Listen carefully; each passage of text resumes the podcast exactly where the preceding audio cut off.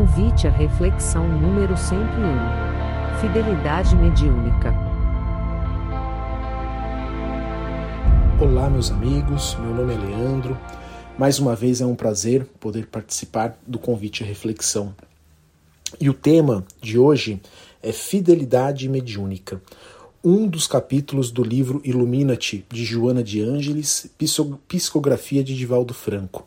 Nesse livro, Joana traz algumas reflexões profundas sobre diversos temas da vida, tanto das nossas relações íntimas quanto com aqueles que nos cercam, que convivem conosco.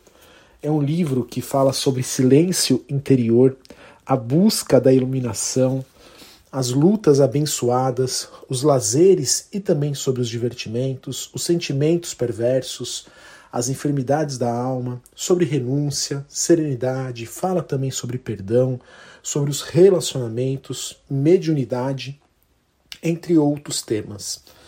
Logo no prefácio do livro, ela fala sobre a nossa irradiação mental, que sustentada pelo nosso pensamento e pela nossa vontade é o reflexo do nosso mundo íntimo, ou seja, o que trazemos dentro de nós na nossa intimidade, com as nossas conquistas, com as nossas dificuldades que todos possuímos, como espíritos imortais que somos.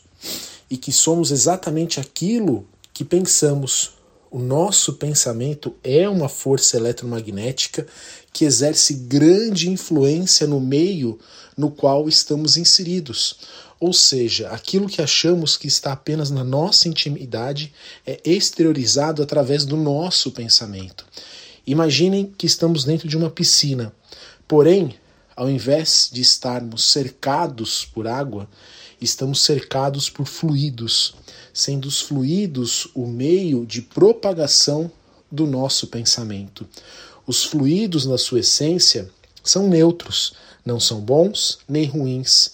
É o nosso pensamento que vai impregnar os fluidos que nos cercam com as boas ou más qualidades que trazemos junto conosco. Se estamos equilibrados, praticando realmente o Evangelho do Mestre Jesus, a caridade, o amor ao próximo, perdão, vamos influenciar o meio ambiente que estamos vinculados de uma forma positiva. Porém, se estamos desarmonizados, vamos nos vincular com irmãos que vibram nessa mesma faixa.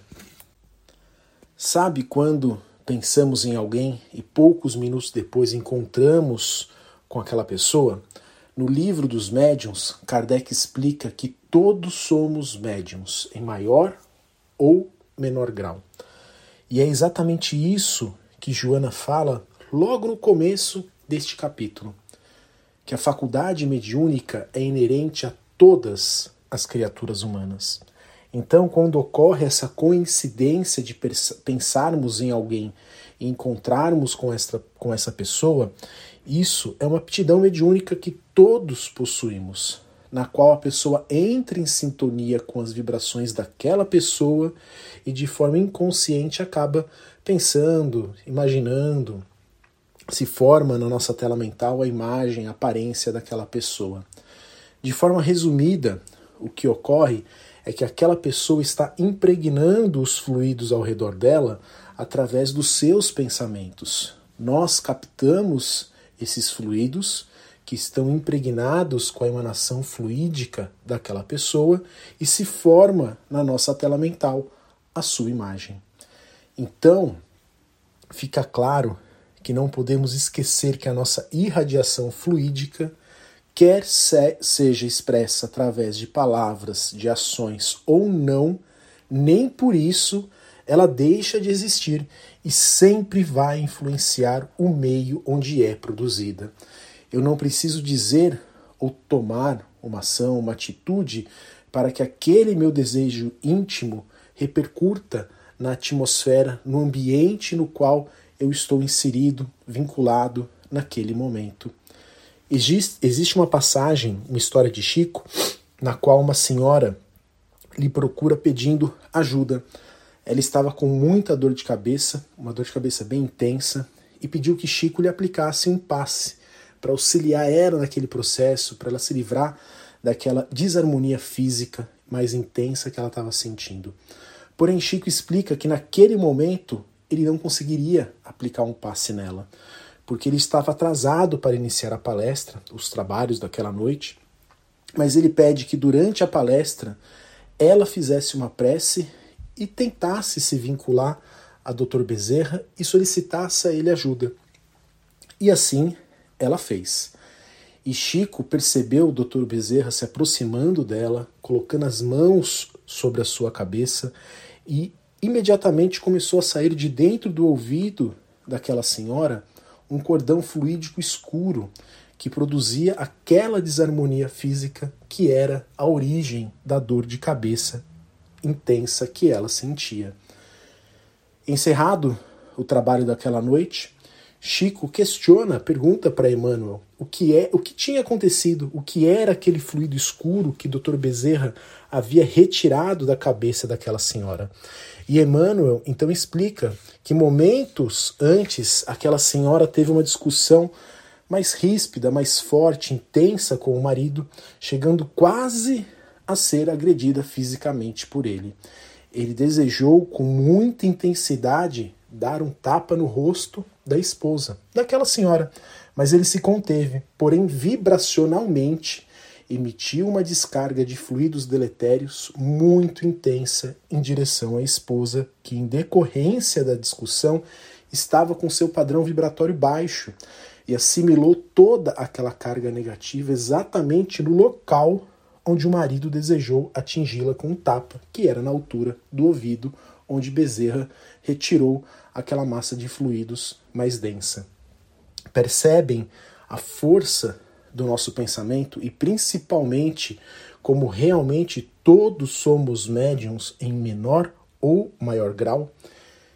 E Joana nos recorda que vários foram os embaixadores de Jesus ao longo dos séculos, Lao Tse, Confúcio na China, Krishna e Buda, Moisés e os demais profetas de Israel, bem como Sócrates, Platão, Aristóteles na Grécia.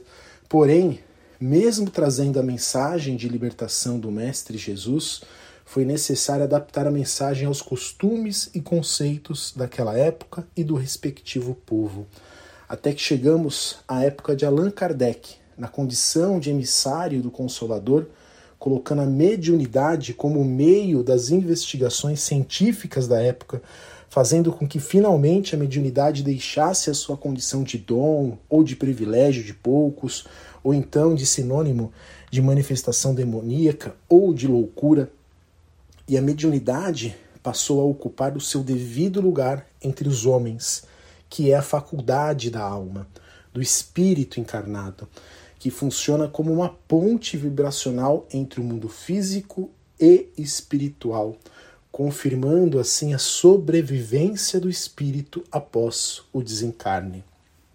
E a partir do momento que temos contato com essa realidade, que a morte física é apenas uma mudança de dimensão que continuamos carregando conosco tanto as nossas falhas morais como também as nossas virtudes, impossível não modificarmos a nossa forma de agir e pensar.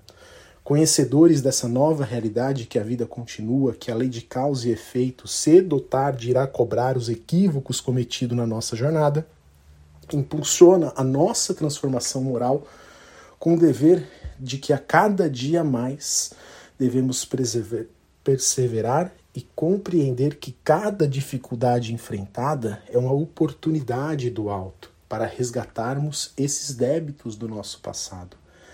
Esse novo caminho, naturalmente, terá dificuldades, pois, como espíritos imortais, trazemos esses registros das nossas desarmonias, as nossas tendências perturbadoras, os nossos vínculos kármicos desarmônicos que ainda nos mantêm reféns das paixões infelizes. E ao longo da nossa jornada vamos reencontrar aqueles irmãos com os quais possuímos débitos e seremos testados, cobrados ao longo desse novo aprendizado. E quando adquirimos a consciência dessa faculdade, que todos somos medianeiros da fonte da vida, desse plano espiritual que tanto nos ampara e passamos a empregar os nossos esforços em realmente seguir e praticar o Evangelho do Mestre Jesus, passamos a nos sintonizar com os bons espíritos que irão nos auxiliar cada dia mais.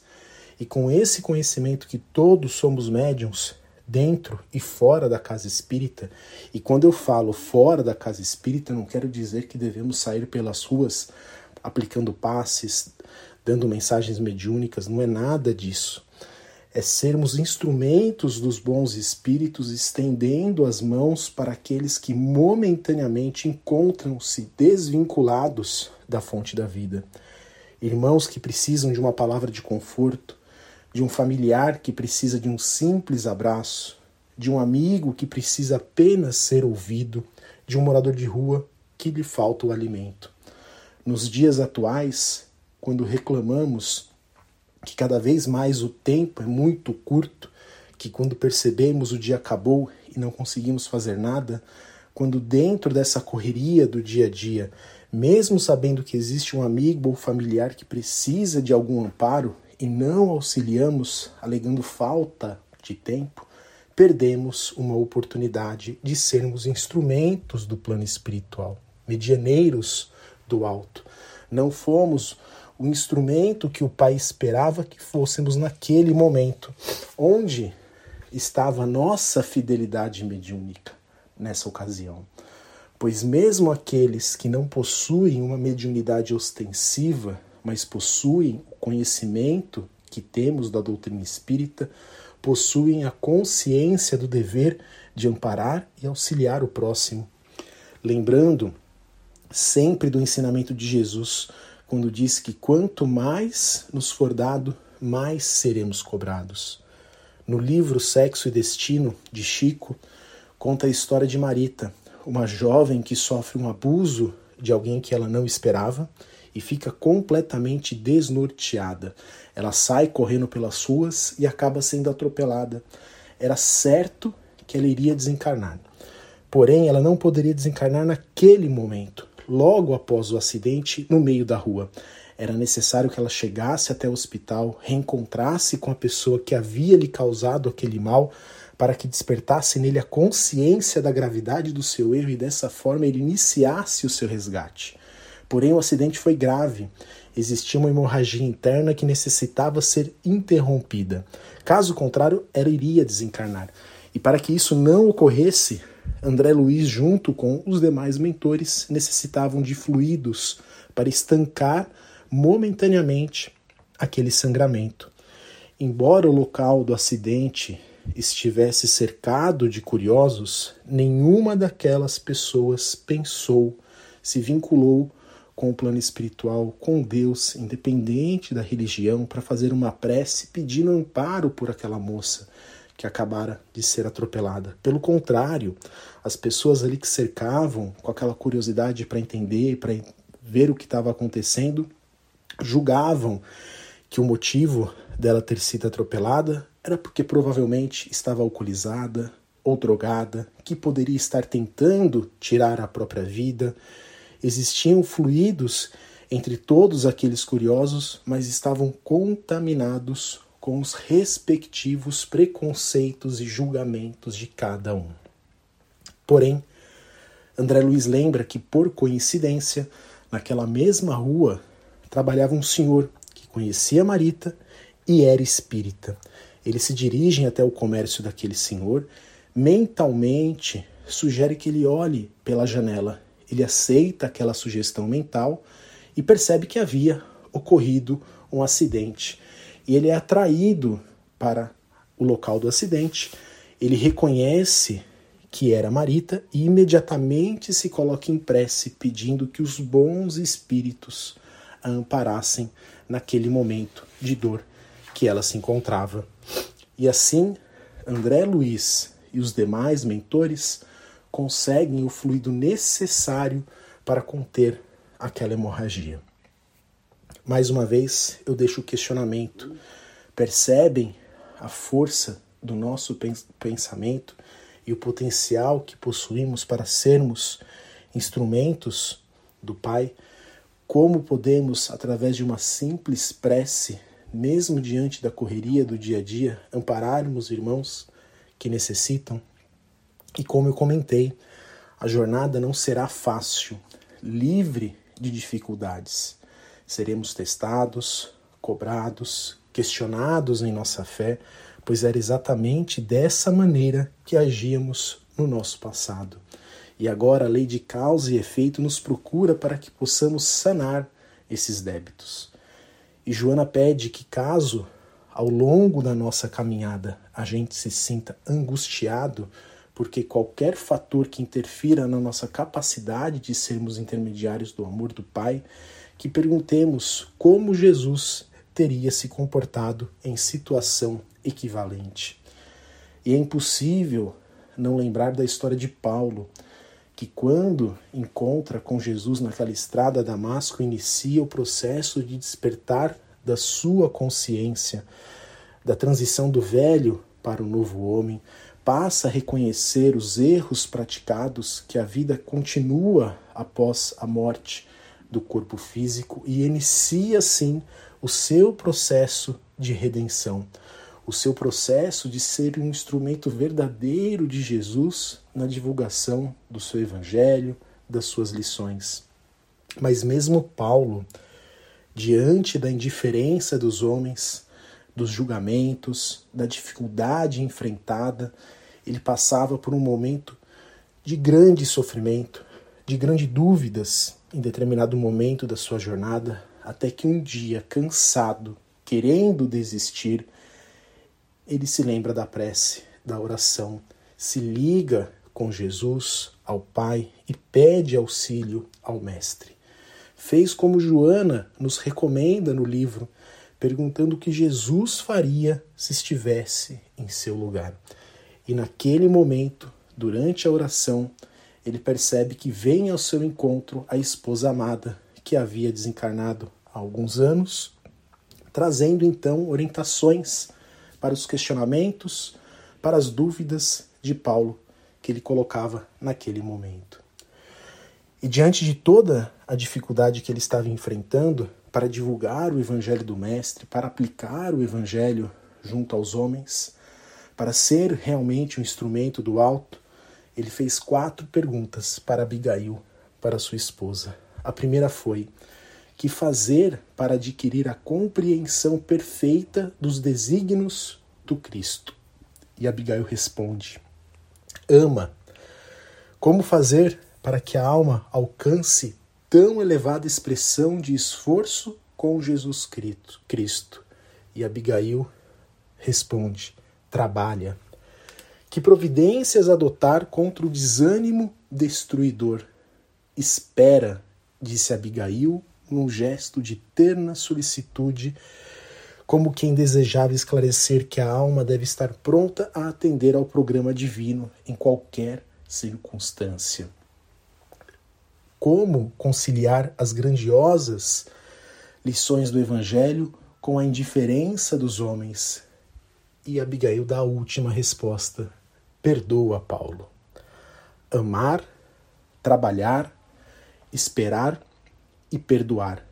As quatro atitudes necessárias para que todo cristão que deseja ser reconhecido por sua fidelidade mediúnica no caminhar junto ao Mestre.